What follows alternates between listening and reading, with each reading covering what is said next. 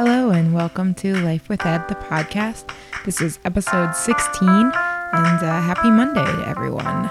Um, it's the last episode that's going to come out in August, and it's the first episode I'm recording in my um, new home office. Very excited. I moved last week, and now I have a space dedicated to writing, recording, all my work. I'm not like all over the bedroom, so um, definitely a step up. I uh, almost forgot what number we were on this week, that I was 16. So I think that's um, a good sign that we've done a lot of work here and um, we still have a lot to go, but we're making progress. It's been it's been a good go, more than half a year. Um, so I just wanted to start with our news item, and uh, since I I, you know, published my last podcast two weeks ago. A lot has happened in the, you know, nutrition world, uh, especially uh, for those of us who are, you know, in the eating disorder world or concerned about um, dieting and diet culture and the effects it can have.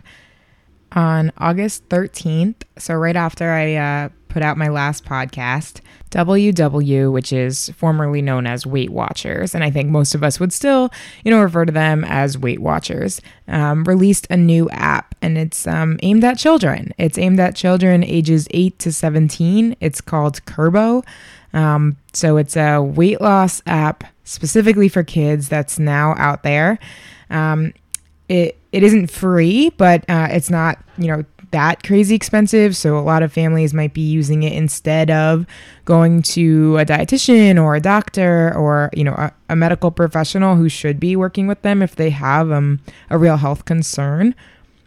The, a lot of dietitians like myself, non diet dietitian, signed a petition, and that petition now has over 87,000 signatures trying to urge Weight Watchers to um, take down this app, to stop it.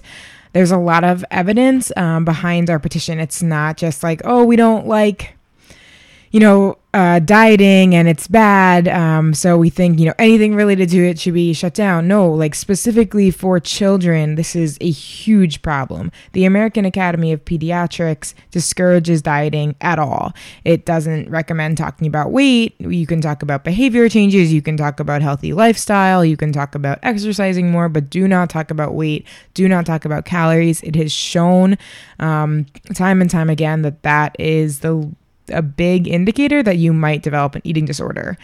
A, a dieting behavior in a child um, is a clear sign that they're developing some sort of disordered eating. It's not, you know, uh, a good way for a kid to be. They might not be getting enough calories. They might get a deficiency. Um, they're going to become obsessed with you know, their weight and what their body looks like at a time when their body's changing a lot. And it can be really traumatic for a kid who's about to go through puberty. I mean, age eight, that is really, really little. Um, it, it can be very traumatic for a kid to be told, you know, you need to change what your body looks like at a time when your body's going to be changing a lot and you can't control it. So um, it's it's really bad. I'm, I'm really worried about this app, and I think um, everyone should be educated about it that it is not a good thing to be using for our kid. There are you know, dietitians out there, there are medical professionals out there who can really help you. Uh, an app is not what we should be turning to to get um, help if we're that concerned about our 8 to 17 year old. So, anyway, that's the news item. So, look it up. I have a couple articles linked in the show notes so you can read more about it, but it's definitely a big concern um, out there and something that I think all of us should work towards educating everyone else that it's not um, not okay. It's not okay to promote weight loss for children. So there we go. Um, on a more happy note, I am joining NEDA um, on their walk in Fairfield. So, NEDA is the National Eating Disorder Association. They hold walks all over the country to raise awareness and um, money for eating disorder research. Soon, um, as in in two weeks, I will have the uh, co sponsors and the hosts for the NEDA Walk Fairfield on the podcast to tell you everything about it um, right before it, lo- it goes off. Um, so I'll be there. I'll be walking under the team Life with Ed, uh, Worth Your While Nutrition. So if you're interested in joining me, please join the team. And if you'd just like to donate, you can do that too. Um, there's a link for that in the show notes as well. So um, NEDA walk. It's September 15th, September 15th in Fairfields, Connecticut. Um, you can look it up. It's going to be a really great opportunity to meet other people who are advocates for um, better care for eating disorders and um, the, a lot of people who have gone through eating disorders. So if you want to join my team, please uh, go to Life with Ed on my website or in the show notes or go straight to NEDA Walk Fairfield. And if you go to sign up for the walk and click join a team, just search to Life with Ed um, and you can join me. Or you can donate, um, and it all goes to NEDA, so the National Eating Disorder Association, and they um, support a lot of research um, in the realm of eating disorders. So, definitely something um, worthwhile. So, okay, today, uh, getting, we have a lot of things going on, um, but I'm really excited to have Julie Graham. She's a diet technician registered on the podcast. Um, she is the owner of NX by Julie. It's a virtual coaching practice in Bristol. Um, she had binge eating disorder while in college and after college, and she has a lot to share just about, you know, how to come to a place where you can realize that, you know, weight is not the center focus of health, and um, how you can truly learn to be an intuitive eating um, eater, not to be an intuitive eating, to be an intuitive eater. And she's uh, really inspiring to me because, as um, I have not always felt confident in, she is incredibly confident that recovery is possible for everyone. So, um, just as a reminder before I bring Julie on, um, please remember to like this show, to share it with your friends, to promote it on Facebook, Instagram, Twitter, wherever you want. Um, word of mouth. Please get the word out there. Like it on iTunes is the best way to do that. Um, so please uh, help me out in getting others to find the show. Now, without further ado, here is Julie Graham. So today I'm here with Julie Graham, and she's a, a diet technician, right? Yes. Um, lives in Connecticut like I do. So um, we're actually in person, which is really fun. Yeah. And I just want to start uh, asking Julie, how did you um, first, you know, get involved or realize um, you had an eating disorder? Oh boy. um, so I'm sort of a different case as someone who's had an eating disorder. Um, because I didn't really know that I had one when I had one. Um, it happened while, uh, you know, it all kind of came to a head while I was in college um, during undergrad. So I was about 20 years old when it all kind of hit the fan for me.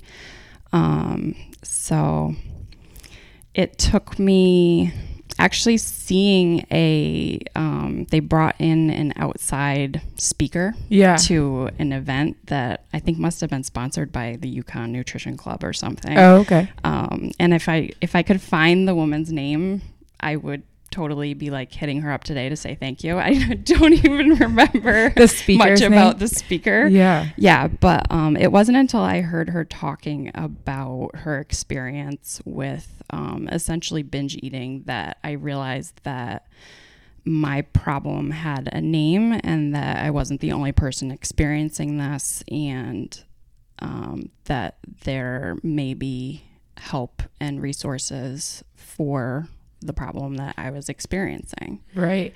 Yeah. So I know you said y- you think of it as like unusual, like you didn't know. Yeah. Right.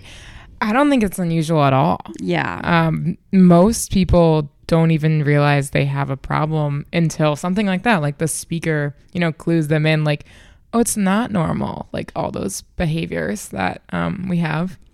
Like for me, I like read my textbook for my first nutrition class, and I just like happened to open to the page on bulimia, and I was like, oh, that's me, like it, and it. So same sort of thing. It's it's um it feels unusual because you're like all these other people uh, went to treatment or whatever, but um, you're definitely like not alone in that. Yeah, yeah, and I guess I guess for everyone making that realization, um, we're all just following our own thought train that brings us to that point Yeah. of like you know the problem has grown and escalated and turned into something else um, before we make the realization. But um, Well, to step back a little. yeah, So how'd you get there to that point?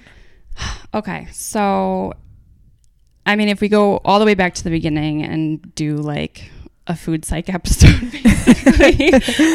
um, so I was the youngest of three growing up, um, middle class, average family. Um, I was very smart. I was very shy. Um, and I, you know, looking back on my childhood now, I'm always thinking that I was just kind of like along for the ride all the time. Like my older sister and brother were involved in sports and different things. So I would just sort of tagged along with my parents and we were always at a practice or a game or whatever. Are you much younger Um? I'm not much younger. We're all um, less than two years apart Oh, okay. um, from each other. So, so just you know, in hindsight, having the benefit of a lot of knowledge and learning since then, I've realized that you know it just I was very quiet and um, did not express my needs. Did not have a real way of like knowing who I was or what I enjoyed or what made me happy. I was always just kind of like following everyone else Yeah. and doing the right thing and getting good grades because that's Like how all I the got affirmation. Yeah. Yeah, so it was basically just like um, using my brain to do all the right things and be a good kid um, at the expense of my identity and knowing who I was as a person. Um, and then, of course, I think for many of us, perfectionism Oh yeah. st- starts to creep in at some Yeah. point and um, putting that pressure on ourselves to perform at certain levels. Um, for me, I was in high honors a student all the time and playing sports, you know, following in my sister's footsteps, trying to uphold the same high bar that she set. Um, Yeah. Because that's what I knew was acceptable. You're Yeah. going to be good enough. Right. um, it's actually funny else. like to look back on moments like that because you're like, wait, why was I so obsessed with just meeting exactly what they did? Mhm. Right. Like I just have this clear memory of I was on the science team, so like the nerd herd in, in middle school. It was awesome. And um and uh my brothers, I have three, all older, had been on the science team. And I remember like the first day of like practice that year, practice. Um, we like had to go around and say like what we were most nervous about. And I said doing as well as my brothers. Mm-hmm. And I'm always like, like, wow. It was like all the way back there. I was just like, I need to be as good as them. Yeah. Yeah. So I guess some of that comparison stuff is really what starts us down sort of this path of like abandoning ourselves and getting a little bit lost, Yeah. um, which allows something like an eating disorder to come in. And, um, you know, I'm n- in no way an expert on these things, but I've recently been talking to a few different people about my experience and you know, I'm like, an eating disorder is the same, it's the same core problem as like alcoholism Oh, yeah. or a drug addiction or, you know, compulsive gambling or, you know, all these things that just people can kind of get caught up in. But right? yeah, it's a different coping me- mechanism, but the same sort of root problem. Um, and that is feeling like you're not good enough as you are and you need to be something else in order Yeah. to be accepted. So you mentioned before we started recording that um, you sort of got started down this path, maybe towards your binge eating disorder, um, with Weight Watchers.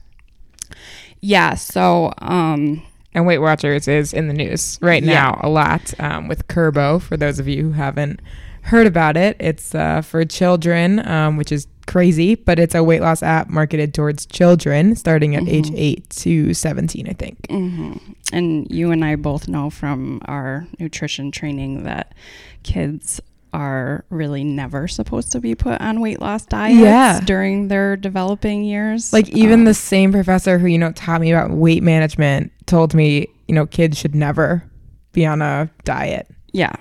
For so it's just crazy. It's part of their development and um they're going to need, you know, whatever pounds they have, they're going to need for their eventual growth spurts and developing their Yeah, um, reproductive stuff, everything.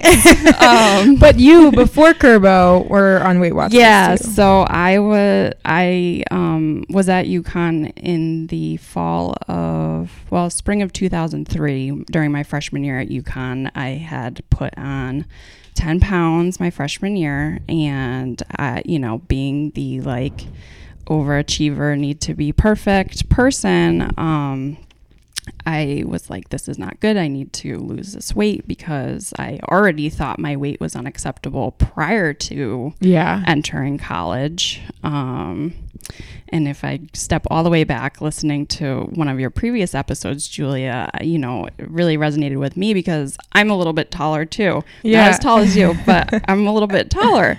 And my weight in high school, I just remember, you know, hearing like like literally like locker room it's always the locker among room talk. girls. Yeah, as well as those awful like teen magazines and stuff that just really messed with my head around what a healthy weight is and what you know what's what's a normal weight for a girl yeah, um, and I just thought my weight was way too high and not near the range that anyone else was talking about. And so it was, you know, it became very shameful for me and something that needed to be controlled in my mind, um, Right. very privately. And I shared it with no one. right.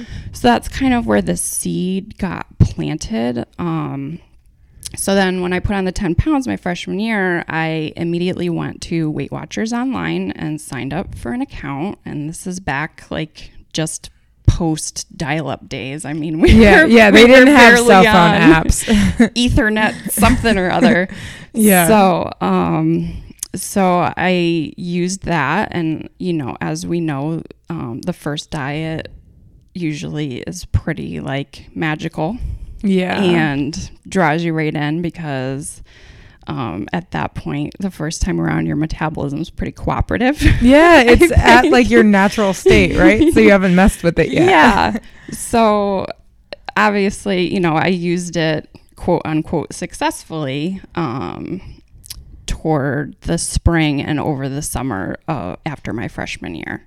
And then going back to school, um, I knew that I wasn't going to be able to maintain the same, you know, strict vigilance. You're in a dining hall.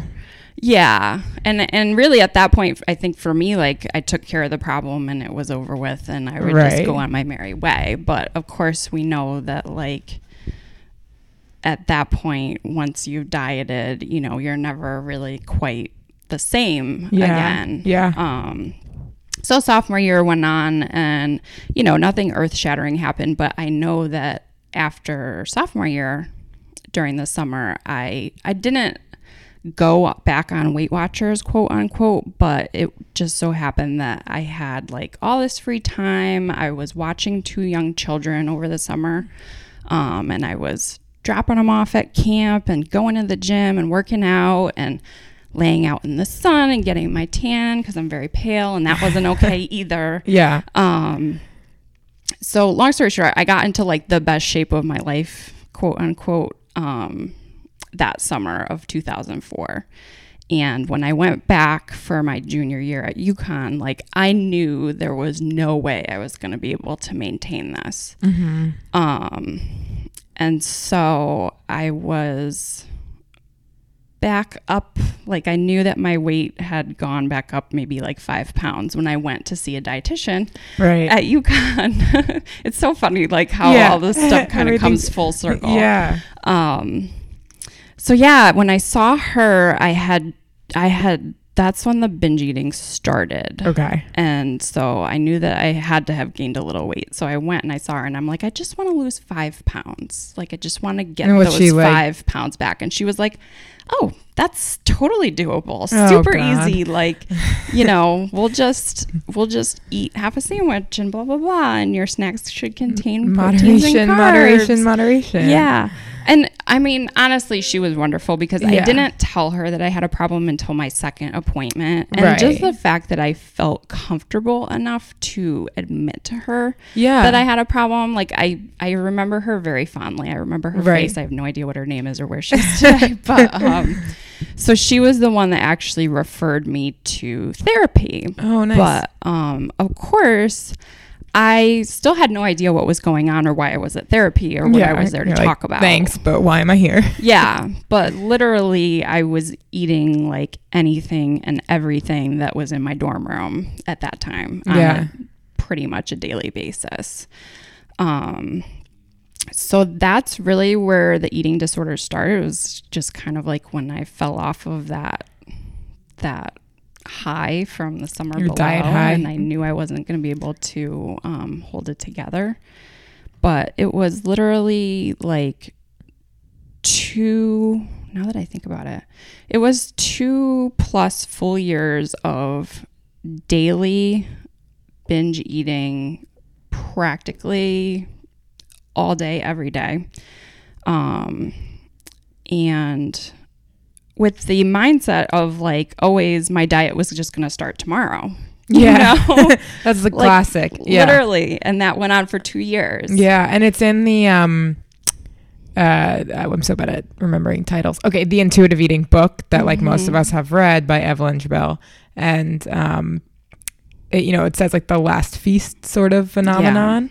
Even even if you don't actually start the diet the next day, like uh, the idea Yep. of starting a diet, you end up, you know, binging basically. Yeah. Yeah, it's basically the threat of a famine. I mean, Yeah. as far as your body's concerned. Yeah. So- And I do that with water, like Mhm. which is, you know, fine, but I Yep. I like I'm like I'm going to go outside for an hour. I'm not going to have access to water. I like drink so much water. I have to go to bathroom immediately. And I'm like Mhm. now there's no bathroom either. Mhm. Um so yeah, it happens with everything. Yeah. Um but especially food. Yeah. Yeah, so that's really um that's really what Weight Watchers did for me. um 2 years of binge eating, I and and here's the crazy thing. I remember at the time we had learned about eating disorders in high school. And Oh, at that lucky. point I- in time I did not. Yeah. Um so at that point in time I knew about anorexia and I knew about bulimia. Oh right, yeah. But, not binge. binge eating disorder had not yet become a formal In the DSM. diagnosis and Yeah. it certainly wasn't in my health textbook from whatever year that was Yeah. in high school so um, I, I specifically remember thinking to myself that as long as i didn't throw up i didn't have an eating disorder Yeah. Yeah. And that's like the problem with the strict definitions, right? Mhm. So like someone like you who like clearly did have a disordered eating problem is like, "Oh, I'm fine" because you're not like at the weight qualification or the, you know, the number of times that you threw up in a week or whatever the listing is. yeah yeah Um can be really hard for someone to you know, admit that they might have a problem if it's not like laid out that way. right yeah and i ate so much food but i never threw up so i was fine in my mind Uh, Um, yeah. Yeah so um, with that you know i i gained a very obvious amount of weight over a short period of time Yeah. and um one of the things that you know was one of the most heartbreaking things about my experience but at the time i was grateful was that like no one commented you know when i was when i was dieting and i was losing weight and i was getting all these compliments about how I looked and my appearance. Um, it was great. But then when I gained weight and I actually was experiencing this really big problem and this, um, you know, inner turmoil and emotional everything, Yeah. um, no one commented. Because it's like the elephant in the room, right? Which, yeah, like on the one hand, I was grateful for it because then I got to go merrily along in denial that like no one knows this is happening, no one can even tell. Da, da, da, da. But um, on the other hand, like I, I think there was a part of me that you know that was part of my like plea for help. Like someone please just notice that That's something's is, not yeah. right with me. Um, Yeah. You know and i don't i don't blame anyone for for not um but It's- you know i think yeah. that was part of it too It's kind of like a societal problem where like on the one hand we like praise people when they are losing weight, like no matter what. Like I remember I had, you know, my wisdom teeth out and I like lost a few pounds because you can't eat for like a few days and everyone was like, "Wow, you look amazing." And I was like, "Okay, I just didn't eat for 3 or 4 days because I had surgery, so I don't think I should be being complimented." But then on the other hand, if you're having a real problem or just a larger person, like people pretend you're not there or that like nothing is different about you or anything. Like they just, you know, pass you by and you're like, hey. like, yeah and i think lack of validation or compliments or affirmation is also a statement Yeah, it um, is. to It is. Yeah, yeah, for sure. And I remember having a conversation with a family member about um, someone we both knew, and them telling me like it's not my place to say anything. hmm And I was like, well, for one, if you think there's a problem, which maybe there is, maybe there isn't, maybe they're totally fine, right? hmm Um, then why are you acting like you shouldn't say anything? Because if there Mhm. is a problem, I think they would, you know, like to know. Um, Yeah. Yeah. And it's such a delicate situation. I don't even know that I'm coming here with any answers. Yeah. I'm just sharing I don't have my any answers. experience. But um, I think you and I, it seems like we're similar in that we're the type of people that want to reach out to Yeah, someone that yeah. we know is struggling. Um, not everyone, you know, has that in them, yeah, but it's awkward. It is. Yeah. It is. Oh, I'm I'm all about having the awkward conversations. The more awkward the better. Let's have it. So, uh, so eventually, you know, you came to some sort of recovery. Yeah, so for me, um, you know, I did therapy for the rest of the time I was at UConn, uh, which I ended up actually um, completing my credits elsewhere just to get out of the environment. I Yeah. You know, that was the one thing that I could figure out for myself was that that was not the right environment for me to be in. Yeah, Um, so I did therapy. I don't really know how helpful it really was. And then once I graduated college, it just kind of fell away as that season of my life just turned over. And Yeah. I went on to the working world, and my life had more structure to it. I had fewer obligations. I wasn't trying to make certain grades or Yeah. be the club president plus Oh work God. 20 Yeah. hours a week like my sister Yeah. who I love and she's wonderful and I'm not taking anything away from her. It just wasn't the right path for me. Yeah. Um, so yeah, it just kind of naturally faded to the background and not to drag this story out No, any longer okay. than it already is. Um, I really didn't learn much about the experience um, at all or process any of it or still like officially know that that was an eating disorder. Um, so of course, later in my 20s, I went on another diet. Right. Gosh, I'm sure that ended or you know started well.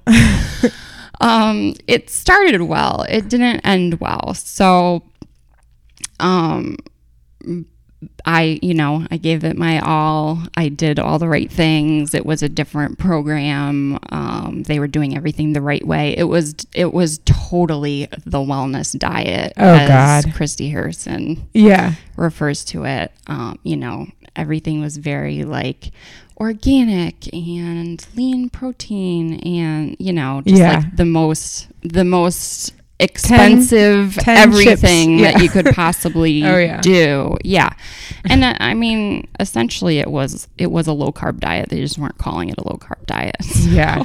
Like thanks anyway so by the end of that i had like messed up a couple of my joints because there was a huge like exercise component Oh, to God. it. So I screwed up my knee because I'm trying to follow these workouts like on my own with no guidance whatsoever. Um, and I was still, I like initially lost weight, regained it, was still quote unquote overweight, whatever that means. Yeah. And I stopped getting my period. Oh yeah. But obviously, it's not because of the dieting. You know, the dieting's good because I need to lose weight to Yeah. everyone around me.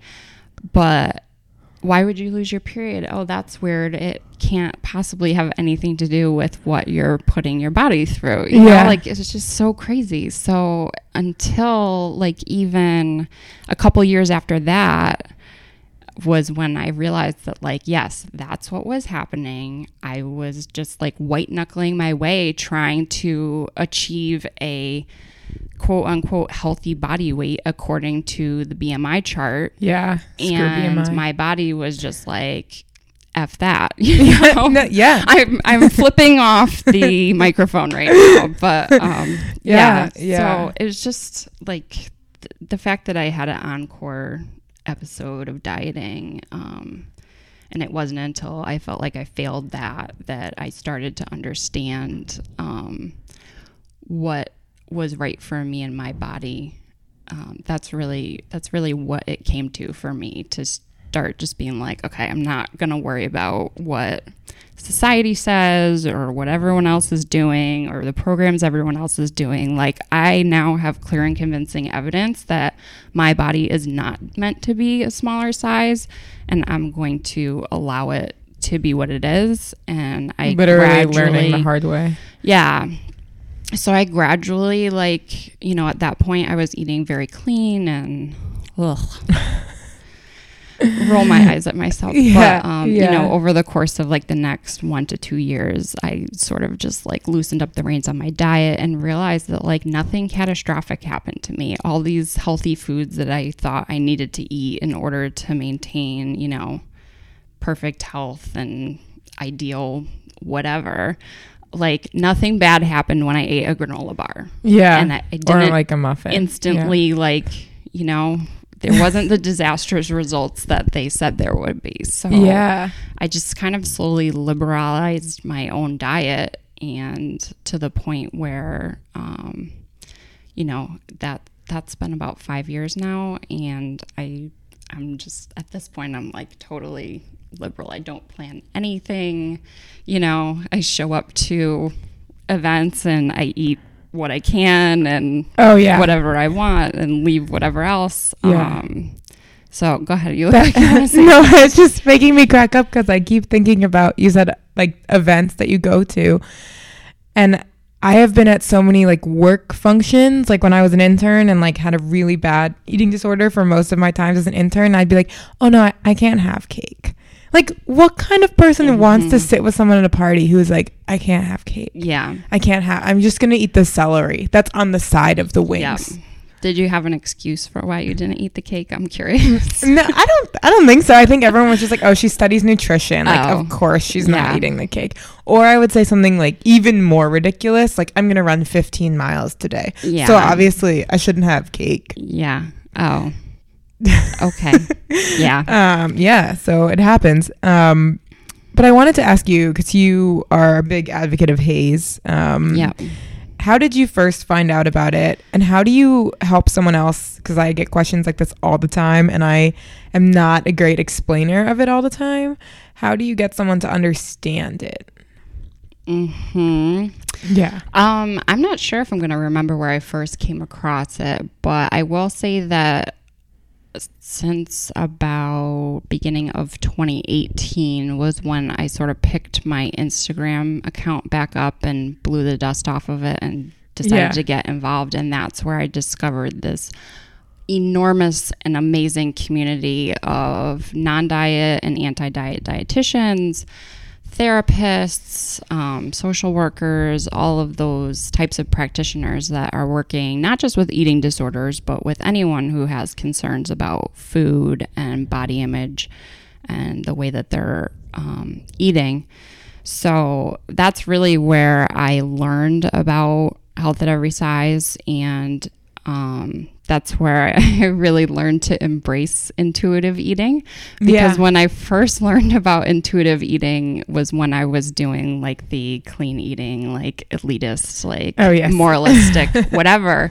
And I was, I was like rolling my eyes at it. I'm like, well, you know, like, like peop the, the general criticism, like if you just want to totally like give up on yourself, then go do intuitive eating. Which is so sad because it like honestly takes the most work uh, to to start to eat intuitively, and you're like, okay, people, um, you're gonna do better on this. So- Yeah.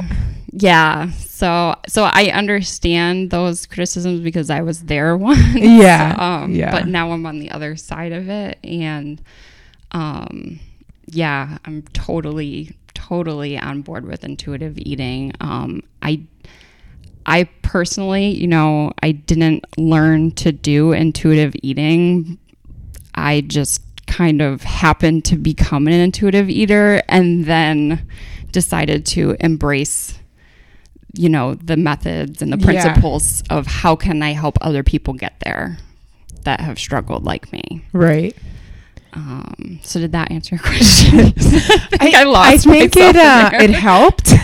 but so if you were to tell someone like me, Yes, like, and I have heard of HAES, yeah, but I'm not like with you, yeah. what would you say to Okay. explain it? so for me health at every size is y- you know for someone who is newer to these concepts it's acknowledging that yes you believe that you need to lose weight and that's going to make you healthy but let's just set that aside for right now and focus on the more immediate things that you can control which is finding exercise that you enjoy um, you know, redefining how you think about your workouts and when you need to work out and why you should work out, um, as well as your relationship with food and um, kind of losing myself here. I'm sorry. No, that was really good.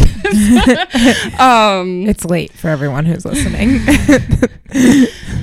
so yeah, it's just taking that that often overused weight loss goal and putting it on the shelf for now and focusing on developing a more direct relationship with food, exercise, and your body yeah. and exploring what that means and how that might play out for you without the pressure of getting on a scale every day or every week or whatever. Yeah. Um, for me, like a weight loss goal is just so much pressure that like I don't want to touch that. And, also, I, it might not relate to your health. yeah.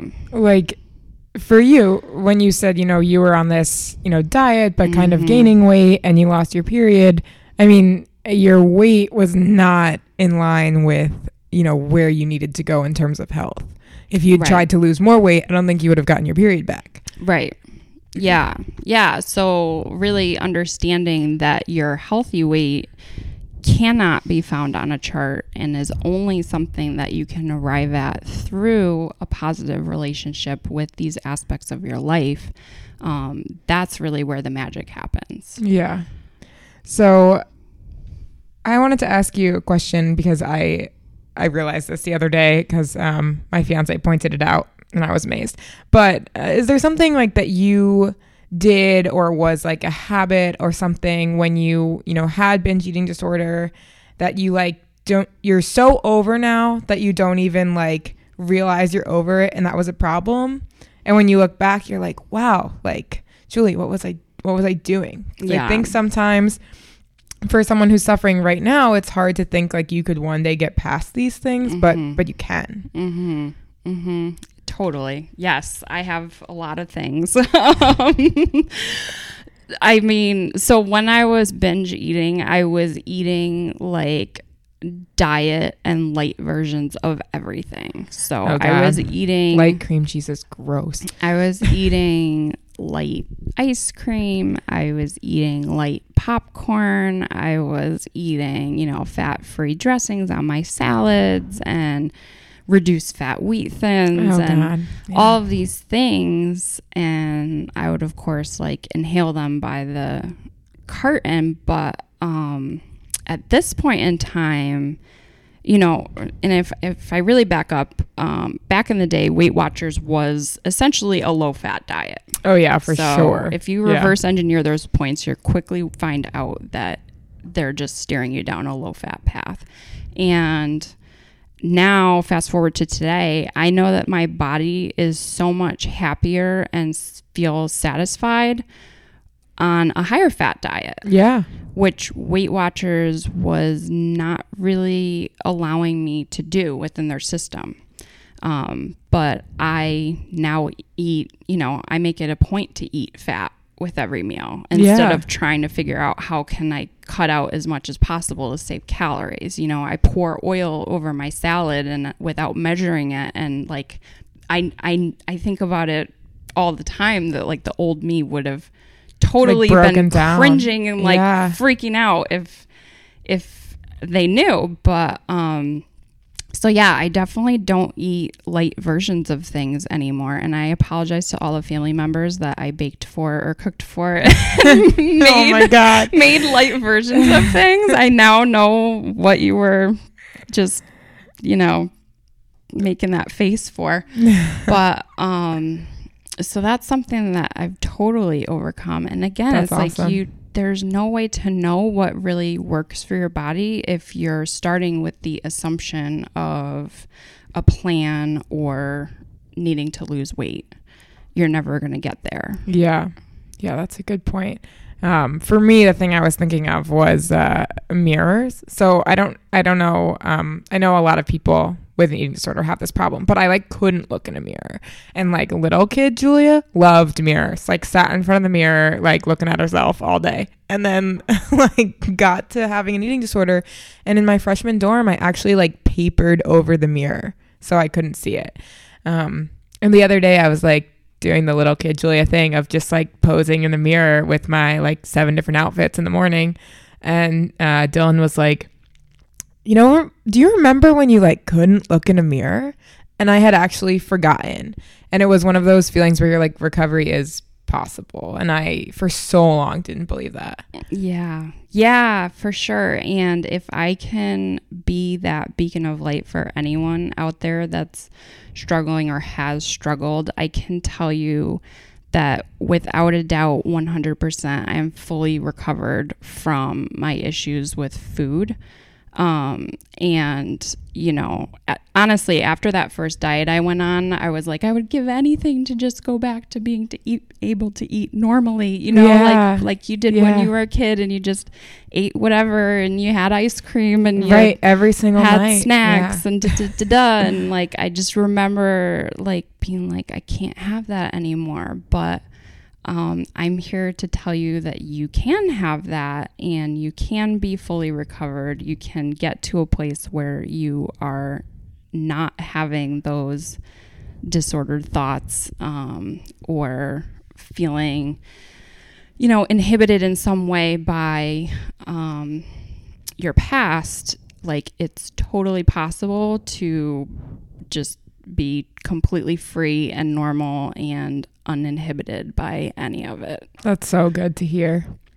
Definitely uh, think people need to realize that because often we think this is it. Like, this is where we're stuck. Yeah, I heard you say it um, on one of the episodes I listened Yeah. to that you're like, can I ever get to 100%? Like, Yeah. you totally can. And um, I think about it in my business life too from time to time. It's like people who are, you know, people who seem like they're more successful than you or like they have it more together or whatever the case may be.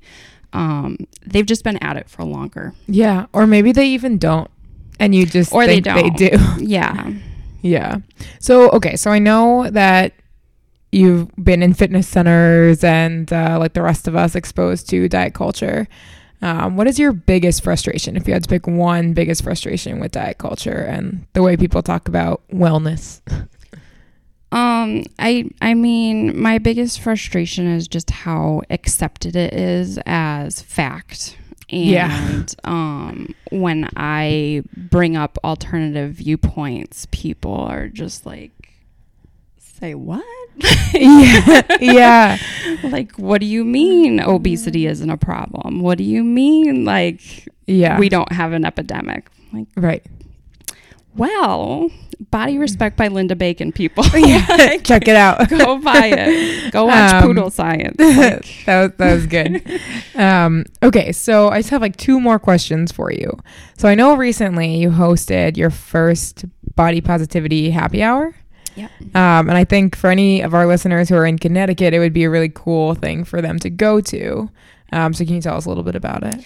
Yeah, so I had this crazy idea out of the blue um, to host a body positive happy hour to get women together um, for a couple hours at an event where we can just talk and um, like remind ourselves about like the deepest parts of ourselves or the things that we enjoyed when we were little um, what really like brings out our spirit and our joy and our enthusiasm for life. Um, so I created conversations around that.